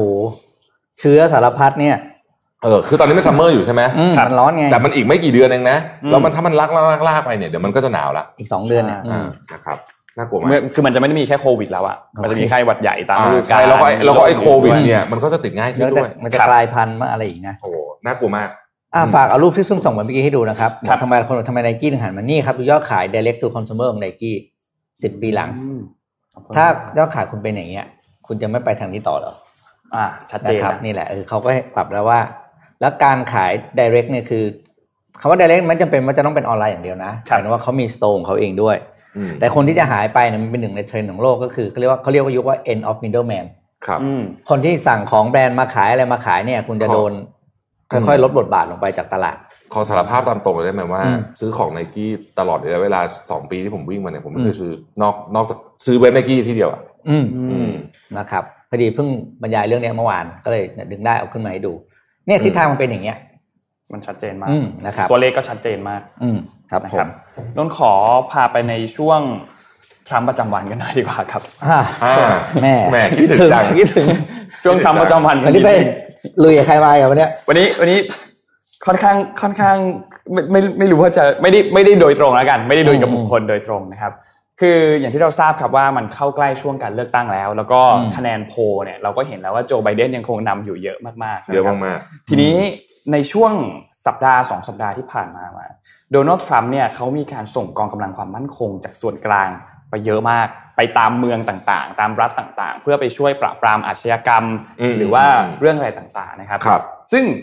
ก่อนหน้านี้เนี่ยมีการส่งเข้าไปที่เมืองพอร์ตแลนด์ในรัฐโอเลกอนนะครับซึ่งตอนนั้นเนี่ยก็คนก็วิพากษ์วิจารณ์กันเยอะมากว่าเฮ้ยคุณคุณไม่ได้ส่งไปช่วยเหลือหรอกอ่าส่งไปเพราะว่าต้องการที่จะหาเสียงอะอ่าหาเสียงอ่าทำคะแนนหาเสียงนะครับเรียกคะแนนหาเสียง เพราะว่าตอนนี้เนี่ยคะแนนนิยมของโดนัลด์ทรัมป์เนี่ยค่อนข้างที่จะต่ำมากๆนะครับ ทีนี้ นอกจากนี้เนี่ยอ่าเหตุความรุนแรงที่เกิดขึ้นหลังจากที่มีการประท้วงของคุณจอร์จฟลอยด์ตอนนั้นเนี่ยนะครับอืมเขาก็อ่า มีมีเหตุอาชญากรรมเพิ่มขึ้นเยอะเหมือนกัน ไม่ว่าจะเป็นจากสถานการณ์การชุมนุมเอง หรือว่าจากสถานการณ์ที่โควิด -19 มันรุนแรงขึ้น การตกงานมันก็สูงขึ้นนะครับครับมันมีเคสที่บอกว่ามีเหตุความรุนแรงเกี่ยวกับอาวุธปืน เพิ่มสูงขึ้น ไม่ว่าจะเป็นที่นิวยอร์กฟิลาเดลเฟียลอสแองเจลิสชิคาโกมิลวอกกี้นะครับทีนี้เขาก็เลยมีการปฏิบัติการว่าจะเขาเนี่ยจะส่งเจ้าหน้าที่นะครับจาก FBI นะครับอืมแล้วก็มีการส่ง เจ้าหน้าที่พนักงานบังคับคดีสังกัดกระทรวงยุติธรรมนะครับหรือว่า Marshal Service เนี่ยอืมเข้าไปในพื้นที่ต่างๆ เพื่อที่จะอ่าควบคุมสถานการณ์ต่างๆ ด้วยนะครับ แต่ว่าแน่นอนเรื่องนี้เนี่ยกลายเป็นถูกพูดถึงว่าทรัมป์เนี่ยก็เอาใช้มาเพื่อหาเสียงอะ่ะเพราะว่าโดนัลด์ทรัมป์เองก็ออกมาโจมตีในรัฐที่ควบคุมโดยเดโมแครตนะครับครับที่ส่วนใหญ่เป็นฝั่งเดโมแครตเนี่ยใช่ว่าใช่ใช่ใช่เฮ้ยคุณเอ่อแย่มากเลยในการปราบปรามอาชญากรรมต่างๆ ในช่วงไม่กี่สัปดาห์ที่ผ่านมาเนี่ยคุณก็เห็นแล้วว่ามันมีอาชญากรรมเกิดขึ้นมาอืมเยอะมากๆทรัมป์ก็ออกมาโจมตีทางด้านเดโมแครตในประเด็นนี้นะครับ โดยเขาก็บอกว่าทีนี้เราก็เลยมีความจำเป็นมากๆ ที่จะต้องส่งเจ้าหน้าที่ไปนะครับ โดยอัยการสูงสุดของสหรัฐนะครับ คุณวิลเลียมบาร์นะครับได้มีการแถลงร่วมกับโดนัลด์ทรัมป์นะครับว่า ตอนนี้รัฐบาลกลางได้ส่งเจ้าหน้าที่จากส่วนกลางเนี่ยประมาณ 200 คนไปยังเมืองแคนซัสซิตี้ในรัฐมิสซูรีนะครับแล้วก็ส่งเจ้าหน้าที่ในจำนวน 200 คนเช่นเดียวกันไปอีก ไปที่ชิคาโกและอีก 35 เมืองในรัฐนิวเม็กซิโกอืมนะครับประเด็นนี้ก็เลยกลายเป็นประเด็นว่าโอเค น่าจะเกี่ยวข้องกับเรื่องของการหาเสียงหาเสียงหรือเปล่าอืมนะครับเพราะว่าในคืนวันอังคารในช่วงเวลาที่ผ่านมาเนี่ยมันมีการประท้วงนะครับ เพราะว่าตอนนี้เนี่ยการประท้วงในเรื่องของ Black Lives Matter เนี่ยเขาประท้วงติดกันมาเกือบสองเดือนแล้วนะเออยังประท้วงอยู่ยังประท้วงอยู่นะครับ ยังมีการครับประท้วงอยู่ยังมีการ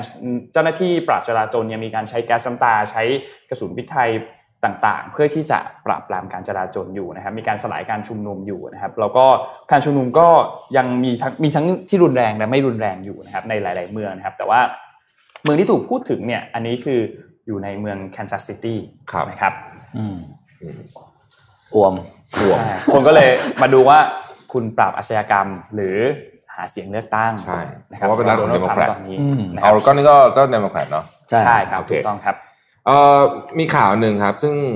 ซึ่งเวลามาได้เหมาะเจาะมากๆนะฮะคือจริงๆอาจจะไม่เกี่ยวอะไรก็ได้แต่ว่าเผอิญเผอิญเวลามาได้เหมาะเจาะนะครับ เมื่อสองวันที่แล้วนะครับประเทศอืมจีนเนี่ยได้ส่ง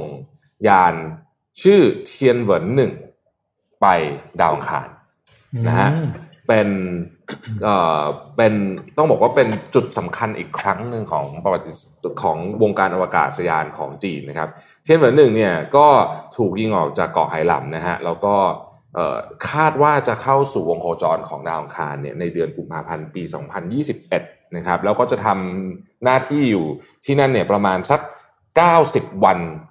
ของดาวอังคารนะอ่า90 วันดาวอังคารนี่มันจะนานกว่า 90 วันบนโลกนะฮะครับอืมอ่านะครับเก้าสิบแล้วันของเราไม่เท่ากัน ใช่ครับผมถูกต้องครับนะฮะซึ่งจจรวดที่เขาใช้ส่งไปเนี่ยชื่อว่าจรวดลองมาร์ชไฟใช่นะครับ ทีนี้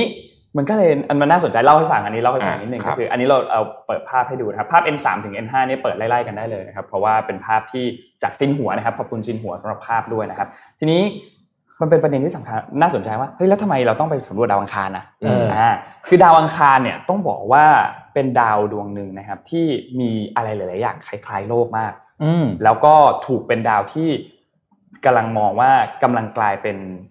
คือคือเหมือนจะกลายเป็นที่อโลยู่กใหใหม่ม่ของมนุษย์โลกใหม่อ่าโลกใหม่อ่าของมนุษย์กำลังจะกลายเป็นที่อยู่ใหม่ของมนุษย์นะครับเพราะว่ามันในระบบสุริยะจักรวาลเนี่ยต้องบอกว่าดาวอังคารมีความคล้ายคลึงที่สุดแล้วนะอ่ากับโลกนะครับ ไม่ว่าจะเป็นเรื่องของอา มีแร่ธาตุต่างๆ เรื่องของน้ำมีหลักฐานเยอะมากนะครับว่า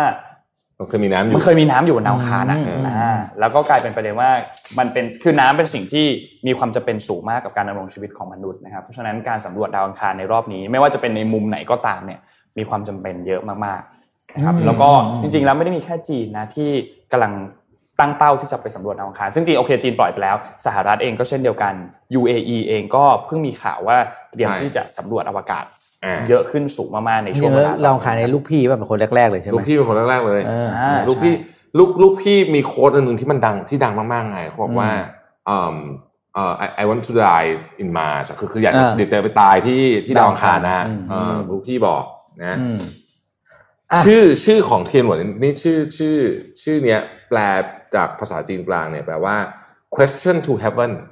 คำถามถึงสวงสวรรค์อืมนี่นะชื่อของจรวดชื่อเขาจีนมากเลยนะชื่อแบบชื่อเท่มากนะแต่แต่ก็เท่นะฮะเท่นะครับขอประชาสัมพันธ์เรื่องหนึ่งเพิ่มพรุ่งนี้เนี่ยผมจะมีเอ่อไปคุยกับคุณถากรปิยพันธ์คุณถากรเป็นครับพี่ซีเหรออของกรุงศรีอืมคอน sumer นะครับเพิ่งเพิ่งเพิ่งกำลังจะลาออกนะครับอืมเดี๋ยวจะไปคุยกันนะครับในอืมรายการเอ่อเพจชื่อฉลาดคิดฉลาดใช้นะ จะไปคุยอ่าเรื่องเรื่องเงินแล้วจะคุยถึงอนาคตของพี่เอิร์ธตอนด้วยสองทุ่มใช่ไหมที่ตอนที่แกทุ่มหรือหสกองโมงโมงเย็นหกโมงเย็นพรุ่งนี้อืมนะครับอะโอเคอ่าก่อนจบวันนี้แนะนำหนังสือเรื่องหนึงไม่ได้นำหนังสือมานานแล้วนะครับได้เลยครับผมเพิ่งอ่านเรื่องหนังสือเล่มนี้นะครับต้องบอกว่าหนังสือที่อ่านแล้วชอบมาก ชื่อเลี้ยงลูกให้ใช้เงินเป็นนะครับครับคือหนังสือเล่มนี้เป็นหนังสือคือหลักการมันคล้ายๆ กันนั่นแหละเกี่ยวกับการออมเงินเก็บครับเงินเนี่ยแต่ประเด็นคือว่าเราจะสื่อสารเรื่องเหล่านี้กับเด็กอย่างไรอ่า คือมันไอของเราเองอะเราเราคุยกับตัวเองใช่ไหมคุณต้องออมกี่ส่วนอะไรกี่ส่วนนะครับ แต่ว่าเล่มนี้มันบอกว่าเราจะรับสถานการณ์จริงในชีวิตยังไง ซึ่งผมชอบเป็นพิเศษก็คือเขายกซีนารีโอต่างอืมๆที่เราเจอในชีวิตจริงมา แล้วเราจะตอบลูกอย่างไรอืม reaction ที่เขายกมาถึงว่าคำถามตรงนี้ปุ๊บมันจะมี A B C D ที่คุณเลือกใช่ไหมอ่ามัมันจะมีคะแนนที่คุณให้อ่ถ้าเลือกคะแนนข้อนี้แปลว่าคุณคุณ response กับเด็กถูกต้อง คือเอาไปคืออะคือเอาไปเอาไปใช้ได้เลยอะเอออืมคือมัน work มากคือหลักการออมหลักการอะไรต้องออมก่อนใช้พวกนี้มันคือพื้นฐานครับอยู่แล้ว แต่ว่าสิ่งที่ผมว่ามีค่าส่วนเรื่องนี้คือวิธีการสื่อสารกับเด็กครับบอกเนี้ยเวลาเด็กดิ้นพลาดหรือว่าเด็กเก็บตังค์ครับได้จนครบตามที่เขาบ้างแผนจะซื้อของอืมแต่คุณมองว่าของสิ่งนี้ไม่จำเป็น อืมคุณจะให้เด็กซื้อไหมเนี่ยเขามีเลยนะหนึ่งสองสามสี่ซึ่งคาดการณ์มาแล้วพ่อแม่จะตอบเด็กแบบนี้หนึ่งสองสามสี่ถ้าตอบแบบนี้คือถูกตอบแบบนี้คือไม่ถูกครับโอ้ถือว่าอ่านถือว่าแท้บอกว่าลูกเก็บตังค์ ได้หมื่นหนึ่งอืมแล้วลูกอยากได้ไอโฟนหมื่นหนึ่งเออคุณจะให้ซื้อไหมโหยากจังเลยอะเพราะว่าไม่ไม่ไม่ไม่ให้ซื้อโทรศัพท์ไงไม่ให้ซื้อ อ่า เก็บได้ล้านนึงก็ไม่ให้ซื้อ อ่าใช่ไหมสมมตินะนี่คือตัวอย่างนะ แต่เขาบอกแต่ตัวอย่างหนังสือนี้ยกคือว่า ถ้าลูกเก็บตังค์อะไรได้แล้วเขาอยากซื้ออันนั้นเนี่ย ต้องให้ซื้อเหรอใช่ เพราะว่านั่นคือเขาจะได้เห็นคุณค่าของการออมว่าการออมเนี่ยทำให้เขาได้ในเป้าหมายระยะยาวของโอเคชีวิโอตเคโอเคการไปห้ามนะลูกบอกงั้นจะเก็บไปทำไมต่อไปเธอไม่เก็บเลย ได้ทุกอย่างนอกจากมือถือ อืมอย่างนั้นเนี่ยเขาตัวอย่างคือแบบเนี่ยคือสิ่งที่ผมว่ามันน่าสนใจคือ มันสอนไดอะล็อกเราที่จะตอบเด็กอ่าออกมาสี่ปีแล้วผมผมก็มีน้องสี่ปีแล้วเพิ่งไปขุดมาอ่านจัดบ้านผมเจอก็แสดไว้งผมก็มีแล้วเหมือนกันเออนะครับม่เคยแนะนำไปหาซื้อเอาเองนะครับ เพราะว่าผมไม่รู้ยังมีขายหรือเปล่าเพิ่งออกมานานแล้ว เลี้ยงลูกให้ใช้เงินเป็นเขียน มีคำโปรยคือทักษะสำคัญที่สุดในชีวิตลูกที่พ่อแม่ไม่เคยสอนอืมอืมเป็นหนังสือนะครับสิงคโปร์ใช่ไหม คนเขียนเป็นชาวสิงคโปร์นะครับอืมหนังสือขายดีอันดับหนึ่งจากสิงคโปร์นะครับครับของวีเลนนะครับไปหาซื้อได้ตามร้าน คือคือวีเลอร์เนี่ยแปลดีมากนะอ่าดีแทบแทบทุกเล่มเลยแปลดีทุกเล่มเลยนะครับคุณของ Wheeler คุณยานีบอกว่าอักต้องออกเสียงว่าเทียนเว่นโอ้ขอใช่บไหมคุณมากนะครับขอบคุณมากนะครับอืมอุ้ยช่วยเฮ้ยช่วยช่วยช่วยลืมแจกของลืมแจกของแต่เขาแต่เขาฮะแต่เขาแต่ของสมัยวันนี้เรามีเอ่อสสะสีมูสเมโลเป็นแบบนี้ คืออย่างที่บอกมันมีสามสีก็ไม่รู้ว่าคุณ จะได้สีอะไรจะได้สีอะไรม่ใช่ไม่รู้คุณสีผิวอะไรเราแจกหนึ่งรางวัลเนี่ยเราแจกสามชิ้นเลยอ๋อนะสามสีเลยนะครับ วันนี้มีทั้งหมดห้ารางวัลครับแต่คุณไม่ต้องแต่งเป็นธงชาติเลยไม่ไม่ใช่ไม่ใช่ก็เอาไปแบ่งกับเพื่อนอะไรก็ไปสินะฮะอะเออนะถามอะไรดีอะโอ้โหมาถามตอนแปดโมงกว่าอีกชื่อจรวดอันเมื่อกี้ะชื่ออะไรจวดอ่าเอาแบบชื่อเต็มนะ ชื่อเต็มอะภาษาชื่อเต็มเขียนพิมพ์ภาษาอะไรไม่ไม่นะไม่ใช่จรวดจรวดยานที่เขาส่งไปชื่ดอวงจันทร์ยานจรวดชื่อยานจรวดมันก็เรื่องหนึ่งยานเรื่องหนึ่งนะครับ ชื่อยานที่ไปดวงจันทร์เนี่ยเอาภาษาอะไรอืม ภาษาอังกฤษแล้วกัน ภาษาอังกฤษก็ได้ครับอะเอาให้ชัวร์ๆภาษาอังกฤษเอาชัวร์ๆนะภาคษารับอังกฤษนะครับเมื่อกี้ผมเพิ่งอ่านไปเลยนะ ใช่อ่าคนตอบถูกห้าคนแรกเอาไปเลยครับอ่าเดี๋ยวส่งไปให้นะคครับโอเคไม่มีใครตอบเลยอะต้องคุยต่ออีกข่าวหนึ่งแล้วกันอ่าระหว่างรอแล้วขอบคุณสปอนเซอร์หน่อยแล้วกันอ่าอ่าขอบคุณสปอนเซอร์ขอบคุณสปอนเซอร์นะครับก็ขอขอบคุณ SC Asset นะครับวันนี้โครงการ 28 ชิดลมนะครับเป็นคอนโดโครงการใหม่หนึ่งเดียวบนถนนชิดลมนะครับซึ่งเป็นทำเลระดับ world class lifestyle นะครับ เพียง 180 เมตร จากเซ็นทรัลชิดลมนะครับแล้วก็ราคาเริ่มต้นเนี่ยอยู่ที่ 13.5 ล้านนะครับและที่สำคัญก็คือเขามีพิเศษสำหรับแฟนรายการเราด้วยนะครับก็คือถ้าเข้าไปเยี่ยมชมโครงการ28ชิดลมเนี่ยก็แจ้งกับพนักงานขายได้เลยนะครับว่าเป็นแฟนเพจของ Mission to the Moon แล้วก็จะรับบัตรกำนัลมูลค่า 500 บาทนะครับแล้วก็คนที่สนใจจองซื้อคอนโดนะครับจะได้รับเงิน cashback เพิ่ม 1%ด้วยนะครับจากราคาขายนะครับสามารถโทรสอบถามเพิ่มเติมได้ที่เบอร์ 1749 นะครับทุกคนน่าจะจำเบอร์นี้กันได้ขอบคุณอืม SC Asset ที่อยู่กับพวกเรานะครับแล้วก็จริงๆเขามีหลายโครงการมากนะใช่เยอะสามารถเยอะเข้าไปกเยี่ยมชมได้เลยนะครับครับขอบคุณ SC Asset มากๆครัอะบก่อนจะจากกันระหว่างรอคนตอบนะฮะอืมแล้วก็เอาจริงๆนะ ยังไม่มีใครตอบตอบถูกตามคอนดิชันเต็มๆสักคนเลยอ่าแต่อ่าพี่ดับพี่ดับพี่ดับทวนทวนให้นิดหนึ่งภาษาอังกฤษอ่าภาษาอังกฤษภานะคษารับอังกฤษมีภาษาอังกฤษนะครับมาชอบมากคนหนึ่งแอดปากมาตอบเพราะว่าพูดได้ไหม เทียนหมีมีเอาเอาภาษาเอาภาษาอังกฤษสักอันหนึ่งอะนะอ่าให้เราแบบอ่าให้เราชี้แจงนะอะระหว่างรอระหว่างรออ่าเพราะว่าข่าวนี้เป็นข่าวสุดท้ายอะข่าวนี้น่าสนใจนะฮะข่าวนี้ว่าเอ่อมาจาก Financial Times บอกว่า Business School Overhaul Costs Post COVID ก็คือตอนนี้เนี่ย พวกโรงเรียนธุรเอ่อโรงที่สอน MBA อะไรพวกเนี้ยนะฮะ เปลี่ยนคลาสเรียนหมดเลยอืมเหตุผลก็เพราะว่าความนิยมในอืมชุด เอาใช้คำบอกว่าใช้คำว่าชุดวิชาละกันชุดหนึ่งนะครับอืมมาเริ่มต้นอย่างนี้ครับเขาไปสัมภาษณ์เอิ่มคุณอันเดรียเจลิออติเนี่ยนะฮะเป็นอาจารย์อยู่ที่ London Business School บอกว่าตอนนั้นเนี่ยอืมก็เอ่อเอ่อตอนนั้นมันยังไม่ระบาดประมาณอืมสักช่วงเอ่อปลายปลายเดือนกุมภาต้นเดือนมีนาอะไรอย่างเงี้ยนะฮะเขาก็ไปแต่เขารู้สึกว่าเรื่องนี้มันน่าสนใจเรื่องโควิด แต่ยังไม่มีใครสนใจนะตอนนั้นไม่มีใครอืมรู้เรื่องเอ่อไม่มีใครรู้สึกว่าเรื่องใหญ่ ก็เขาก็ไปทำสไลด์มาชุดหนึ่งนะฮะอืมสี่สิบแผ่น ปรากฏว่า คนชอบมากนักเรียนชอบมาก ก็เลยกลายเป็นวิชาชื่อว่า leading through a pandemic หลังพอพอทำเอ่อพอทำวิชงวิชาอะไรเสร็จปุ๊บก็มาเลยนะฮะทีนี้ที่วอเต r นก็เหมือนกันเขาบอกว่าก็ลักษณะก็คล้ายๆแบบนี้ ตอนแรกเนี่ยเขาทำสไลด์มาให้นักเรียนดูกันไม่กี่สิบคน ปรากฏว่าไอ้คลาสนี้เนี่ยคนลงเรียนไป 2,400 คนทั่ววอเต r นอืมนะครับแล้วก็ในมหาวิทยาลัยดัง ๆ อีกหลายที่เนี่ยก็บอกว่าเจอแบบนี้เหมือนกันที่ IMD นะครับที่ USC นะฮะที่อะไรต่างๆเนี่ยเหล่านี้เขาบอกว่า ชุดวิชาใหม่ที่จะสอนเนี่ยนะผมไม่อยากจะใช้วิชาคำ new normal ผมจะผมจะพยายามไม่พูดคำนี้ละอืมอืมชุดวิชาใหม่ที่จะสอนเนี่ยพูดถึงว่าคุณจะทำธุรกิจยังไงในความไม่แน่นอนเยอะๆแบบนี้ อันที่หนึ่งอืมอันที่สองจะเป็นเรื่องของดีเทลเช่น สมมุติว่าคุณต้องโอเปเรตบริษัทที่ไม่มีออฟฟิศเลยอะไม่มีออฟฟิศอืมไม่มีสำนักงานใหญ่เลยเนี่ย คุณจะทำไงอืมนะครับวิชาพวกนี้กำลังได้รับความนิยมมากๆ แล้วเขาเชื่อว่ามันถึงขั้นว่าจะไปเปลี่ยนคอค u ริคูลัมของตัวอ่าเอ่อ การเรียนอย่าง MBA หรือว่า MS Marketing อะไรอย่างเงี้ยอืมเลยทีเดียวนะครับอืมโอเคแล้วเราเข้าไปดูได้ใช่ไหมไอ้ leading to pandemic เราเข้าไปเรียนใช่ใช่ได้ไหมใช่ใช่เอ้ยเดี๋ยวนี้คลาสพวกนี้เนี่ยเขาให้เข้าไปเรียนหมดอะเหรอเออเดี๋ยวจะเข้าไปดูนะฮะอะอะโอเค วันนี้ครบถ้วนก็น่าจะได้ครบถ้วน ครบถ้วนนะครับครบถ้วนผมและคนตอบด้วยนะครบถ้วนเดี๋ยวจัดรางวัลส่งไปให้รางวัลเราส่งท้ายนึงนะครับ ช่วงนี้เราน้องแอดมินที่ทำเรื่องนี้กำลัง ป่วยอยู่นะฮะหรืออืมแกแกยุ่งกับช่วงนี้นะฮะโอเคครับแล้วก็เดี๋ยวเราหยุดกันเออใช่สองใช่วันใช่เลยเสาร์อาทิตย์จันทร์อังคารครับนะครับหยุด 4 วันนะครับหลายๆคนคงไปเที่ยวเหมือนกันครับนะครับผมก็เดินทางปลอดภัยนะครับขับขี่ปลอดภัยแล้วก็เมาไม่ขับนะครับครับผมเจอกันวันพุธหน้าครับครับสวัสดีผมครับสวัสดีครับ สวัสดีครับ Mission Daily Report